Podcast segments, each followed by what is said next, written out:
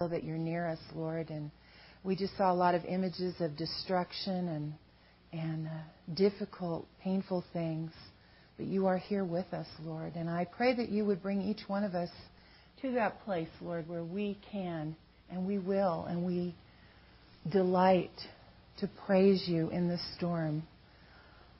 It's not an easy thing for us to do. It doesn't seem to happen immediately, and it's maybe like a long haul for a lot of us to get to that place. And we're about to read of an account that you've given us of one of your servants' struggles in this very thing. And so we ask, Lord, that as we open your word, you would bless it. You would pour your Spirit upon us. Fill each of our hearts with your Holy Spirit and speak to each one of us in the way that you desire for that encouragement, that reassurance that you are with us in the storm, Lord. I pray that no one would leave here doubting that you love them and that you are right here with them and that you have a good plan for them. And we ask these things in Jesus' name. Amen. Well, that was just perfect for the passage of Scripture that we are going to look at this morning. If you'll turn in your Bibles to Psalm 77. And you know, you saw those pictures, just horrible events, massive destruction. And then there are events that we have in our life that maybe the house is in a shambles, we haven't lost everything. I know there's people here in this room when fires have come through have been devastated and lost everything, or people who have lost a baby or lost a loved one, a husband. Hard, painful things. Lost the use of our body through illness. Hard, painful things. Emotionally, mentally, wondering why, God, why. And we're going to look at these very things this morning. And basically this song, I'm just going to cut to the end of the story right now. Have you ever opened a book and read the last page first? I used to do that a lot because I could be impatient, but I just, And then I would enjoy getting up to that point. We just saw the last page first. We just saw the bottom line of where the Lord is bringing us to be able to praise Him in the storm, to be able to trust Him in the storm, no matter what our eyes are seeing, to bring us to that place. And that is not necessarily an easy path to walk on to get there, but that's what He's doing. And we're going to see that this morning when we open this psalm and look at it. Psalm 77, this is the New King James. I'm also going to be using New Living Translation. I cried out to God with my voice, and He gave ear to me. In the day of my trouble, I sought the Lord. My hand was stretched out in the night without ceasing. My soul refused to be comforted. I remembered God and was troubled. I complained, and my spirit was overwhelmed. Selah. You hold my eyelids open. I'm so troubled I can't speak. I've considered the days of old, the years of ancient times. I've called to remembrance my song in the night. I meditate within my heart, and my spirit makes diligent search. Will the Lord cast off forever? And will He be favorable no more? Has His mercy ceased forever? Has His promise failed forevermore? Has God forgotten to be gracious? Has He in anger shut up His tender mercies? Selah. And I said, this is my anguish, but I will remember the years of the right hand of the Most High. I will remember the works of the Lord. Surely I will remember your wonders of old. I will also meditate on all your work and talk of your deeds. Your way, O God, is in the sanctuary.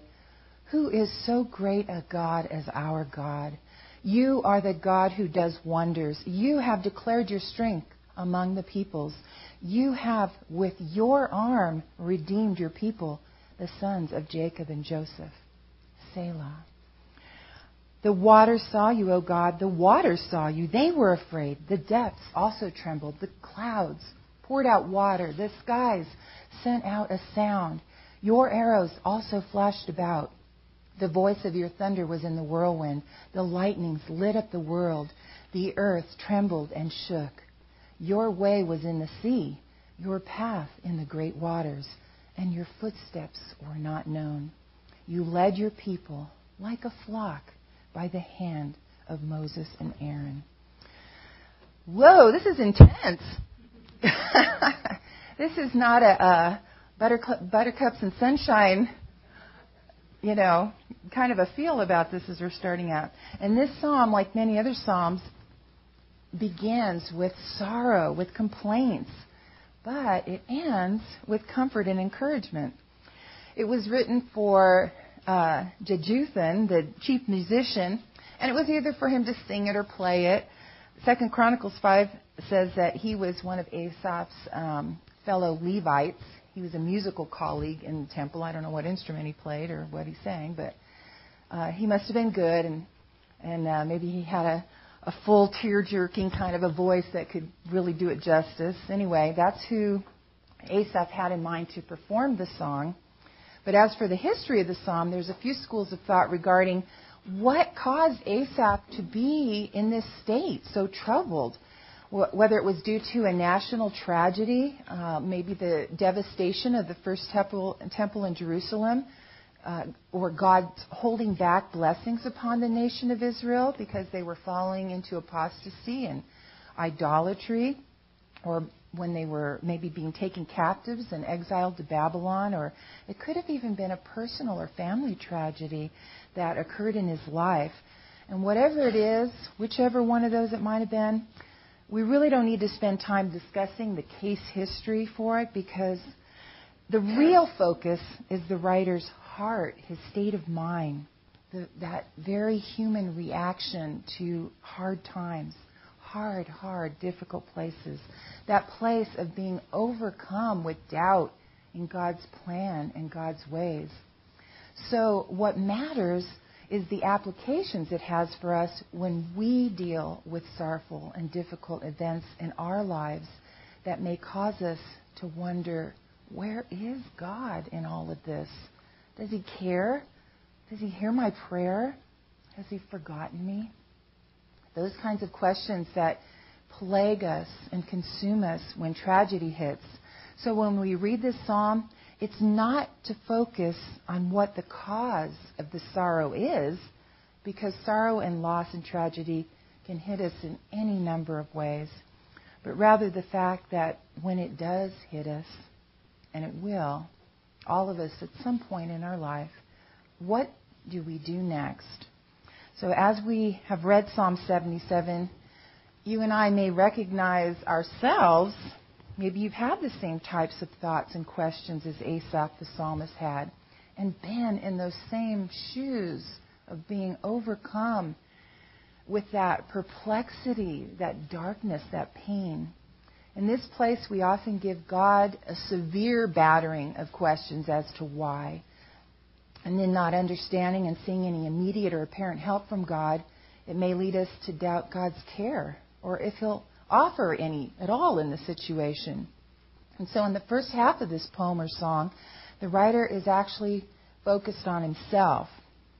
He's focused on himself and his confusion and his pain over what's happened. And in the second half, the writer has shifted his focus now to what God has done in the past and God's character. And oh, how different those two perspectives are. Like night and day, they're complete opposites. So the first 10 verses, Asaph focuses on the enormity of the problem, that loss, the pain. He's in terrible sorrow. He's doubting God. But then eventually he does encourage himself to hope that all will be well at last by remembering God's former actions and the help he gave. The second perspective that we see in verses 11 to 20 focuses on who God is, his power, his might, his ways of delivering that are beyond our understanding in a lot of cases. And so in reading this psalm, we got to see ourselves here. We have to see ourselves. And, you know, we should take shame for our sinful distrust of God, because we've probably all been there. We too forget his faithful providence, his promises, his help. We forget to give him the glory for his power and goodness. We forget to be thankful. to ponder deeply and really recount what He's done for us personally, today and formally, and most importantly, to continue having a cheerful dependence on Him for the future. So beginning in verses 1 to 10, it starts off with Asaph's complaint, that deep penetrating effect that his troubles made on his spirit. And Asaph, he was in the depths of despair. I don't think you could say it any other way. It wasn't just like, oh, well, I've had better days. He was at the bottom. And a good majority of the despairing is because he was thinking there would be no relief for the situation. What if God doesn't help? Have you ever been in that place, in that frame of mind? Is this like looking in a mirror when you read his account? It was for me, quite honestly. I'm a little bit embarrassed to admit that. You think that somebody who is in ministry or a pastor's wife, well, their faith is rock solid and they don't get rattled and shaken. You get rattled and shaken. But I praise the Lord and say, Lord, it takes a lot more to shake me and rattle me. And I don't shake and rattle for as long. Shake, rattle, and roll. Because you start looking at all those stones of remembrance you piled up and where the Lord has acted and worked, and you get your focus back anyway. But looking at myself in a mirror when I read these words of Asaph, when we let all of the what-ifs grow to an enormous size, worrying about what ifs, and most of them don't ever pan out. They take over our brain. They make you exhausted because we are trying to figure out a solution. We can't understand why it's happened, or I don't see any help coming. I'm racking my brain trying to come up with one, and it just isn't happening. Well, you know, the Lord does allow situations to come into our life on purpose that are going to be too big for us to figure out or to take care of. Just, if anything, to show how much you need Him, because you can't say in every situation, well, I've got this one covered. I can handle it. So, you know, when we get to that point where our brain is exhausted and we haven't been able to figure out anything, then that's when the drooping begins, that sinking into that pit, into that miry clay that sucks us under. I'm struggling to get out before the depression really hits me, and a lot of times it does. It comes over. It's like that quicksand. It sucks me under. It destroys me. And I want you to know this is really not an exaggeration, because it's a real and painful place to be in mentally, in your soul. It can be a destructive place to be in, because people have actually ended their lives at this point because they see no way out. They have no hope. They literally get sucked under and overcome, just like that quicksand, sucked under to their doom. So Asaph is struggling. He's struggling to get out. I cried out to God, the New Living Translation says. I'm crying out so strongly, I'm shouting it to God. Listen, please, please, God. And God heard me. When I was in deep trouble, my troubles are so deep, I'm searching for the Lord. Verse 2, all night long I'm praying so intently that my hands are stretched out to Him. I picture him grasping out to God. My soul was not comforted. I'm suffering acutely from this inner turmoil, he says. Verse 3, I think of God and I moan, overwhelmed with longing for His help. Selah, which means stop and think about this. Have you ever felt or prayed like this? Poor Asaph, his song, he's bearing his soul. It's a soul that's exposed and raw. His prayers are full of deep sadness and affliction. He's in agony. He prayed even more intently and earnestly and fervently. His whole body is engaged, his whole mind. James 5:13 says, are you suffering hardships? You should pray. Asaph is full of complaints, loud complaints, but he directs them to God and he turns them all into prayers, vocal prayers, praying them with all his heart and strength to God. He was venting all his grief to God, and it did give him some relief, some ease. And you know, that is the right thing to do. God wants us to come to Him, even if it's venting our frustrations or our grief or our perplexity. It says in verse 2, in the day of trouble I sought the Lord, Days of trouble must be days of prayer, especially days of inward trouble. When God seems to have withdrawn from us, we've got to press in and seek Him until we find Him. It's important to stop and really get this, ladies. In that day of trouble, Asaph didn't push it away with hiding, avoiding distractions, diversions, busying himself with work or distracting himself. He didn't go shopping or to the movies to try to forget about it or to shake it off. He didn't just do anything but pray. No, he went and he got on his knees and he prayed. He sought God and His favor and grace. When we are in deep distress and anxiety or worry or sorrow, the place to go is not to something that is going to distract us or bury it, to drink it away, sleep it away, pull covers over our head and sleep a lot because we're feeling so depressed and don't want to deal with anything, or try to laugh it away by partying or, watching comedies. We've got to pray it away. Scripture tells us not to indulge our sorrow by refusing to be comforted. Remember, at first he was saying he refused to be comforted. We're not to refuse to be comforted. We got to be proactive and make an effort and come to the Lord. In fact, refusing to be comforted is actually an offense to God because we're refusing to believe God. Does God understand our deep sorrow and affliction? Yes, absolutely. Is He saying we can't be sad or feel sad? Do I have to just constantly go around like this? No, He's not saying that at all. But what God wants us to do when we're in that place is to look to Him, come to Him, bring all this heartache, all those insurmountable problems to Him and allow Him to begin comforting us through His Word and His Spirit. He loves you. He loves us. If we give too much of a foothold to grief and sorrow, it's destructive to us physically. And as I mentioned earlier, when people have their vision and perspective so clouded over with despair, they don't act rationally. They lose hope. They've forgotten about the Lord and all that He can do, all He wants to do. And so in that frame of mind, they've harmed themselves, and some even unto death. So the writer is pouring out his soul before God. And at the very first, he doesn't have any ease or relief. Just at the beginning, he's overwhelmed. He's sinking under this heavy load. In verse 4, he complains that he can't even sleep, which would refresh him. He can't speak. In the New Living Translation, I'm too distressed even to pray. His mind is exhausted trying to figure it all out. His thoughts are in disorder, chaos, confusion. Have you been like this? I have. I can't turn my brain off. I can't go to sleep.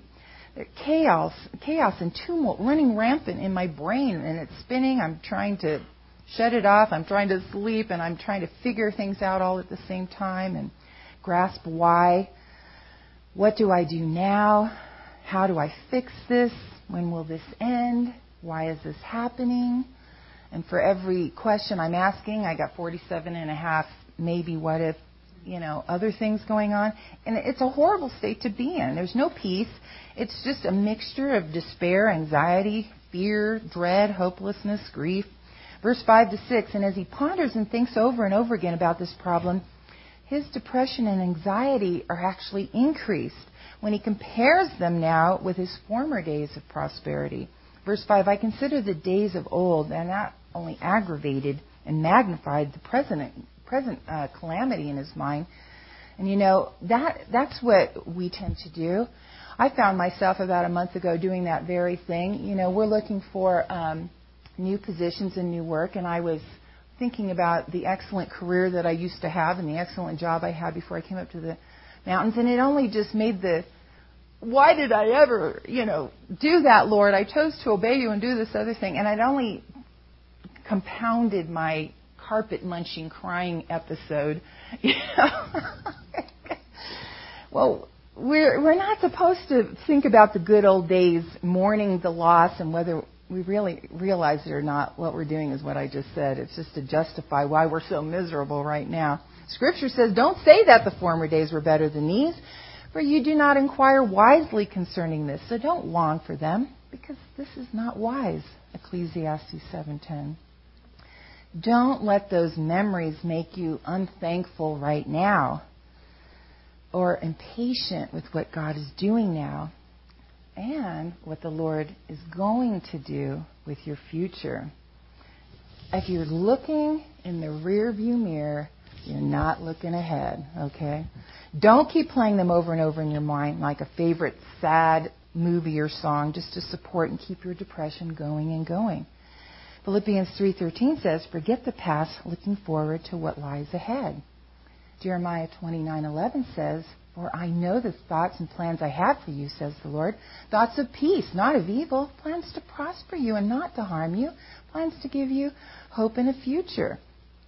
And in our small group this morning, we were at this point in the lesson and, looking at the past and our minds going over things that are depressing and it made me think of those of the pity party, and the pity party wants to invite lots of people, lots of pathetic things, like you're mad at your husband or this situation came up that really grieved you, and then you start thinking of other things and other things. They're all just coming into that party, and that party's really getting going. And then we got to Philippians 4:8, though, take every thought captive, obedient to the mind of Christ, take all those thoughts captive.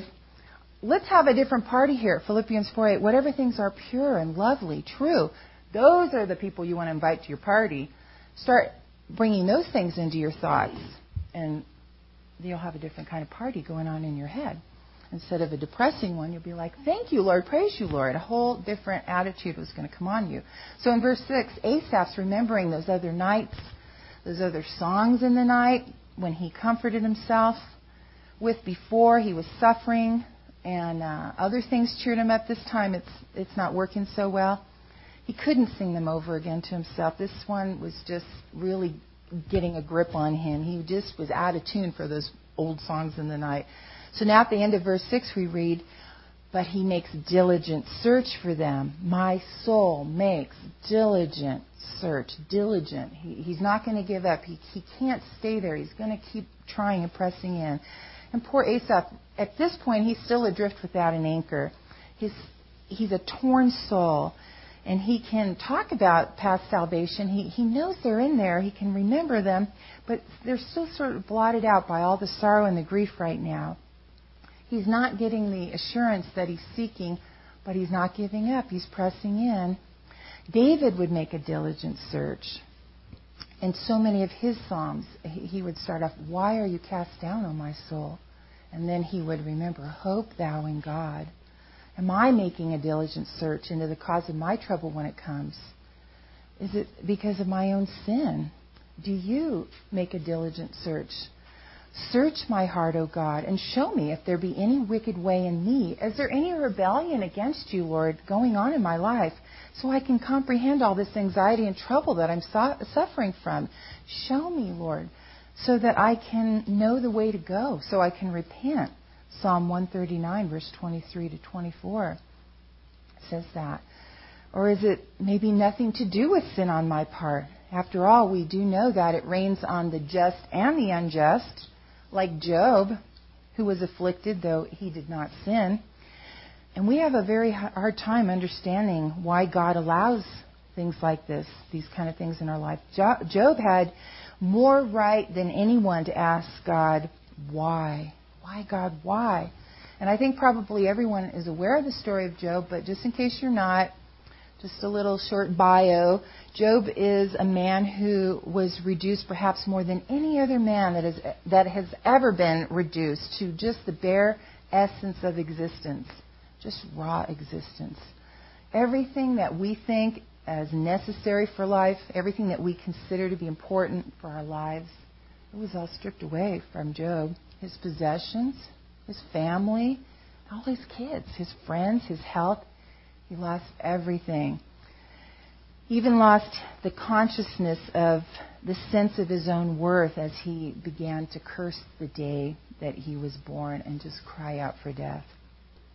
And when you have lost everything, this is when the very deepest longings and quest of a human is exposed. you see, you're not worried about, do my earrings match my outfit, or does my car need to be washed, or where should we go eat? And we crowd and fill our minds with a lot of things that really aren't essential to life, because we have friends, we have activities, we have a lot of interests. And all these things can be very important to us. And they're not bad things. But unfortunately, people can spend their whole lives in things that really don't matter. And a whole life can be wasted on non-essentials. Now, with Job, it just boiled down to existence. Everything had been stripped away, and it's just the raw person sitting there. What are the things that are expressed? What are the cries now? What are the needs? They're just the basic needs of a person, the basic needs of life at this point. The cries of the man is he deals with the deepest issues of life. And the story of Job is an interesting story, and it's one that really does confirm what God has declared to us in Isaiah. And Job expressed it himself, which is the ways of God are beyond our finding out. God said through the prophet Isaiah, my ways are not your ways, says the Lord. My ways are beyond your finding out. You're not going to understand. You're not going to get it a lot of times. And I don't pretend to understand everything about God. In fact, we got to confess that we understand very little about God. But, you know, that's why we worship Him. If you think about it, if I can understand God completely, then He would be on my level. And so what would I have to worship? Because He is so much greater than you and I, vaster in wisdom and understanding and knowledge than I am and than you are. We have to stand in awe and reverence of Him and worship Him. And I like what Pastor Chuck said on this subject. He doesn't always do things my way or always stop to explain to me why He did it His way, though I sometimes demand that He does. He doesn't always even pay attention to my demands. He just seems to go ahead and do what He wants to anyhow, in spite of my objections. But I appreciate that, because I found a long time ago that I don't know very much.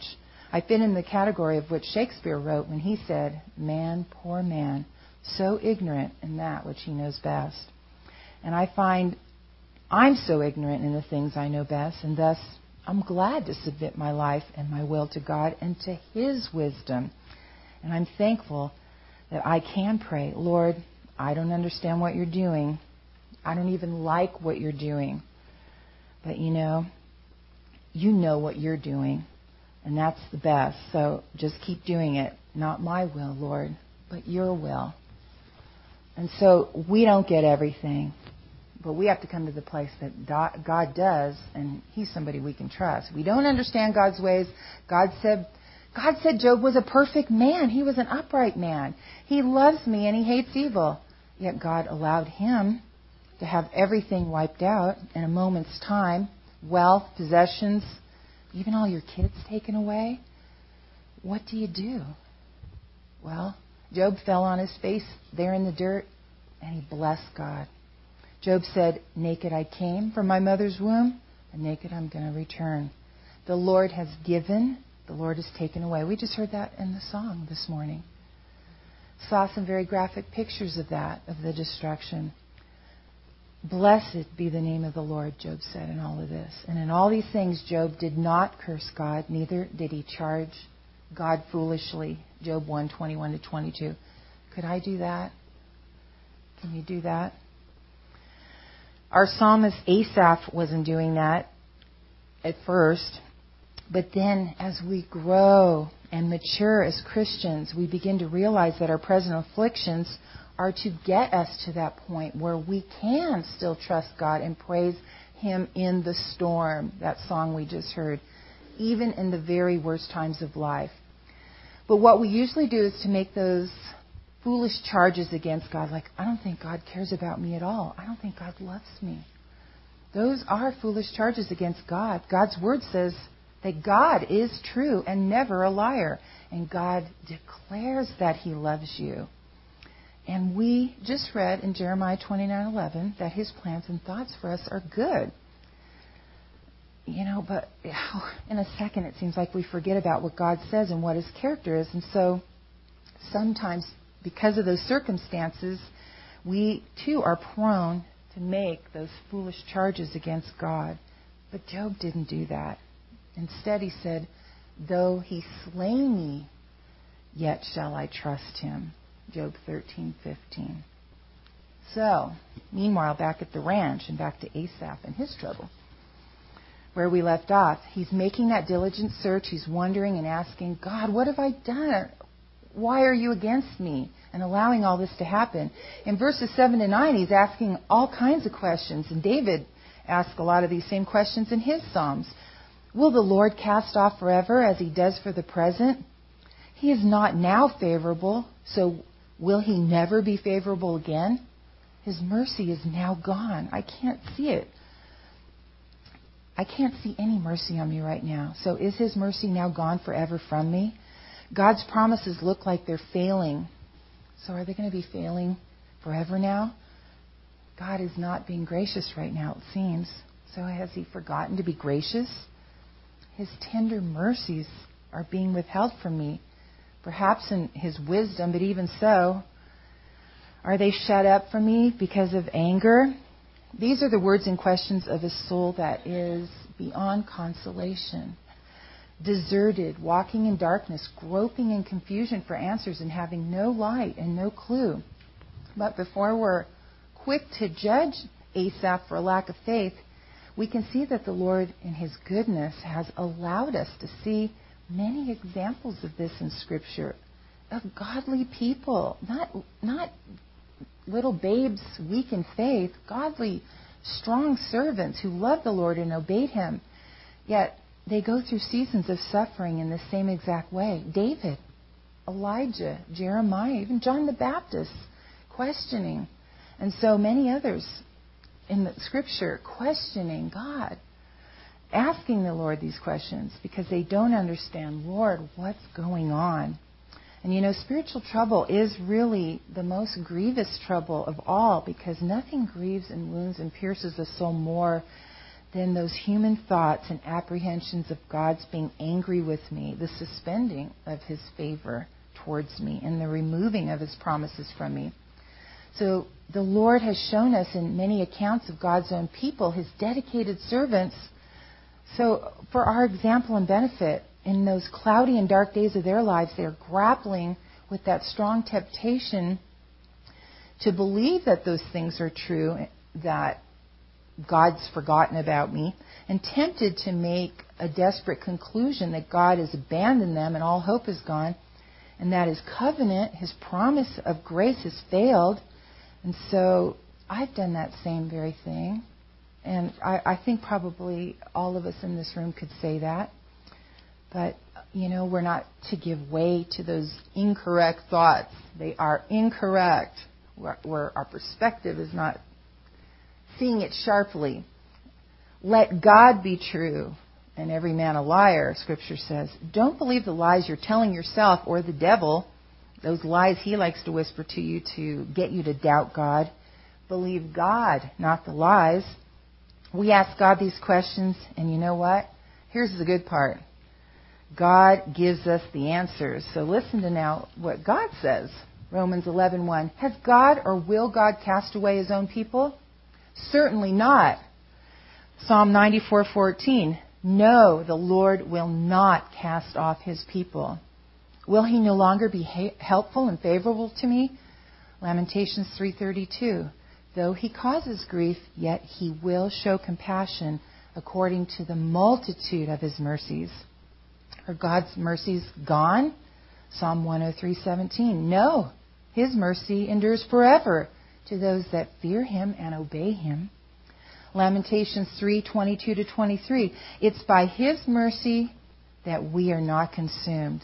They're new every morning. Woohoo! Thank you, Lord. Do God's promises fail? Hebrews 6.18. No, it is impossible for God to lie. Has God forgotten to be gracious? No, he cannot deny himself in his own name, which he has proclaimed to be gracious and merciful. Has the Lord slammed the door on compassion? Hosea 11:8-9. God answers and says, oh, how can I give you up? My compassion overflows. So Asaph is going on and on with these dismal and depressing questions. But then there's a change because he begins to remember and ponder those things that the Lord says.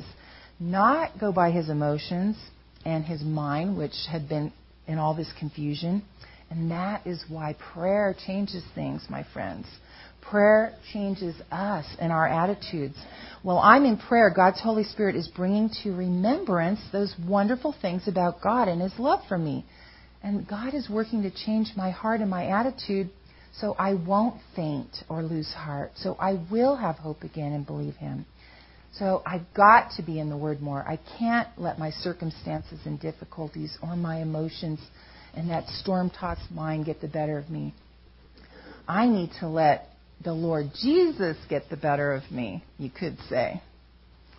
And a lot of us have had that dreaded flu recently going on. I had that horrible flu, acute nausea and vomiting and just head spinning around green. Just shoot me. You know, just wretched. I wish I was dead, horrible and miserable. It was the worst flu I ever had. Well, poor Asaph, he has got the flu in his spirit. That's what we've just seen. It's just, when will this be over? And just this horrible feeling. And that's what it reminded me of. I thought, oh my gosh, he's got the flu in his soul, So bad, I just want to die, And so he, fortunately, is visited by his great physician. And I, just this last couple of days, too, heard Pastor Chuck on the radio. And I thought, this is just so true. He said, the more time you spend with God, the more in reverential awe you become of him, the more time in his word, the more you know him and trust him, the more time in prayer, he directs your heart, focus, and attitude. Now, it says, he said, the more you know him and trust him. We aren't always going to know and figure out and understand everything God is doing. But we are going to know his character. We are going to know that he is a God who loves us and who can only do good. He's a God that cannot lie. When you start really, really getting your Bible dug down deep inside of you, it's engraved on your heart. No matter what is going on that your eyeballs see, if you can still remember who God is and his character, it definitely sharpens your focus, and it saves you a lot of time in that storm-tossed brain turmoil time. And that's what I said earlier when I was like, do you still get shaken? Do you still get rattled? Yes, you do. But your soul in the flu state gets way down to almost just like, Lord, and then it's gone. Who's my physician? My physician, it's the Lord. He's come to comfort and ease my affliction, that despondent, heavy heart, my weakness of faith, my distrusting him. He corrects my vision from that distorted and warped perspective by speaking to my heart in prayer and setting the record straight through his word and helping me to refocus and get the facts straight. The fact that he loves me, that he's got me in the palm of his hand. He did it for Asaph. He's done it for me. He'll do it for you. Oh, my soul, why are you cast down? Now, soul, just be quiet and trust the Lord completely in all these things. That's what David did. That's where he got to. Matthew Henry said that when you're more afflicted, more in agony, pray more. Days of trouble must be days of prayer. George Mueller also wrote and mentioned often that his practice, when the need was greater and more pressing, and the answer looked furthest away, was that the time when they prayed more until the prayer was answered. So do you see, when things are bad, I've got to pray more. When things don't make sense and I'm confused, I'm agitated, I'm overwhelmed, I'm grief-stricken. And believe me, poor Asaph, he was all these things. He was in a very bad shape here. He had a terrible flu in his soul. In verse 10, he is in anguish, he says. The New Living Translation says he's just basically collapsing with the thought, oh, wow, this is my fate. God's turned against me. But in that second part of verse 10, that's when it changes. His vision is starting to clear up. His heart is calming down now. And that anxiety in his mind is becoming at peace. Verse 11 to 15, but then I recall all you have done, O Lord. I remember your wonderful deeds of long ago. They're constantly in my thoughts. I can't stop thinking about your mighty works. O God, your ways are holy. Is there any God as mighty as you? You are the God of great wonders. You demonstrate your awesome power among the nations. By your strong arm, you redeemed your people. Selah. Selah means, now stop and think about that. Stop and think about that. Is there any problem that anybody in this room has that God isn't bigger than? Is there any problem that God can't figure out? No.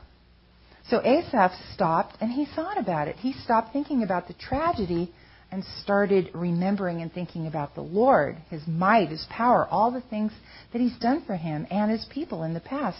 And that he's the same God, full of love, goodness, mercy, compassion. The one who helped you before in this is the same God who's going to help you now. We had such beautiful examples of it this morning in our leaders' meeting. Connie shared some beautiful things. You know, several ladies had some great things, and in your groups you can probably have things to share. It's the same God who helped you then, the same God who helped Asaph, who helped David, who helped name anybody, fill in the blank. That is still the same God today in your situation to help you. So am I remembering God's previous work in our behalf? Asaph comes out of this terrible plague of distress. He was under that horrible delirious flu that his soul was in, and he recovers his wits and his strength and focus. And now he's able to silence his fears by remembering the great things God's done. You see, Asaph, he looked up to God and he pressed in, he prayed more, and it's good. It's all good. It's good. It's good that we have these trials and tests because they teach us to persevere. It will strengthen our faith. Go to the Word of God. Pray to Him even more. Meditate on His Word more. Spend time with Him more. Sit patiently and quietly and listen to Him more. And even if at first it doesn't seem like you're getting anywhere, Asaph wasn't getting anywhere right at the beginning either. Persevere because God declares it to be the antidote. The antidote for that horrible flu. For that spiritual flu of weakened faith and the cure for fear. Faith comes by hearing the Word of God, Romans 10:17 says. We have got to remember who we're dealing with here. It's Almighty, Holy God. In verse 13 it says, your way, O God, is in the sanctuary. Your ways are holy. We can't solve the problems for our difficulty, the reason why God allows something so hard to come into your life. We have to remember and realize that God is holy in all His works. What does that mean? It means He's good in all His works. He can't do evil. He can't go against His nature of love. And yes, He judges evil in His good time. If He didn't, He wouldn't be a just judge. He'd be a corrupt judge. So what God does in His timing, He has a reason. And the reason is ultimately for the benefit of producing holiness in our lives, refining us in that refining fire, pruning us so there's going to be more fruit. And these are painful processes a lot of times for us to be transformed into the image of Christ, but that's what's necessary. That's what His will is, so that we can be praising Him in this storm because we trust Him enough. And so finally, as we look at 16 to 20, we have that example of how God works. Powerful. Asaph describes here awesome, spectacular, terrifying events. When the Red Sea saw you, O God, its waters looked and trembled. The sea quaked to its very depths. The clouds poured down rain. The thunder rumbled in the sky. Your arrows of lightning flashed. Your thunder roared from the whirlwind. The lightning lit up the world. The earth trembled and shook. Your road led through the sea, your pathway through the mighty waters, a pathway no one knew was here. Yeah, God's ways are not our ways. You led your people along the road like a flock of sheep, with Moses and Aaron as their shepherds. So God's way, it's in the sea. He isn't leading them in this situation by some easy, obvious pathway. We can't give an account or figure out why God does the thing that He does and where He's leading and allowing. God's way and His will and His leading can be in very calm, normal turn of events, or it can be something we'd never dream of, like this huge event Asaph just described, something we would never fathom ourselves, dramatic and huge. It could be something impossible. It could be something very ordinary. Parting the sea was impossible. He brought them through safely. That's the bottom line. He gave them salvation. That's the bottom line. He destroyed their enemies. That's the bottom line. They could trust him. That's the bottom line truth. God went before them with all the care of a shepherd. He was a pillar of fire when he needed to be, and he was a cloud of covering.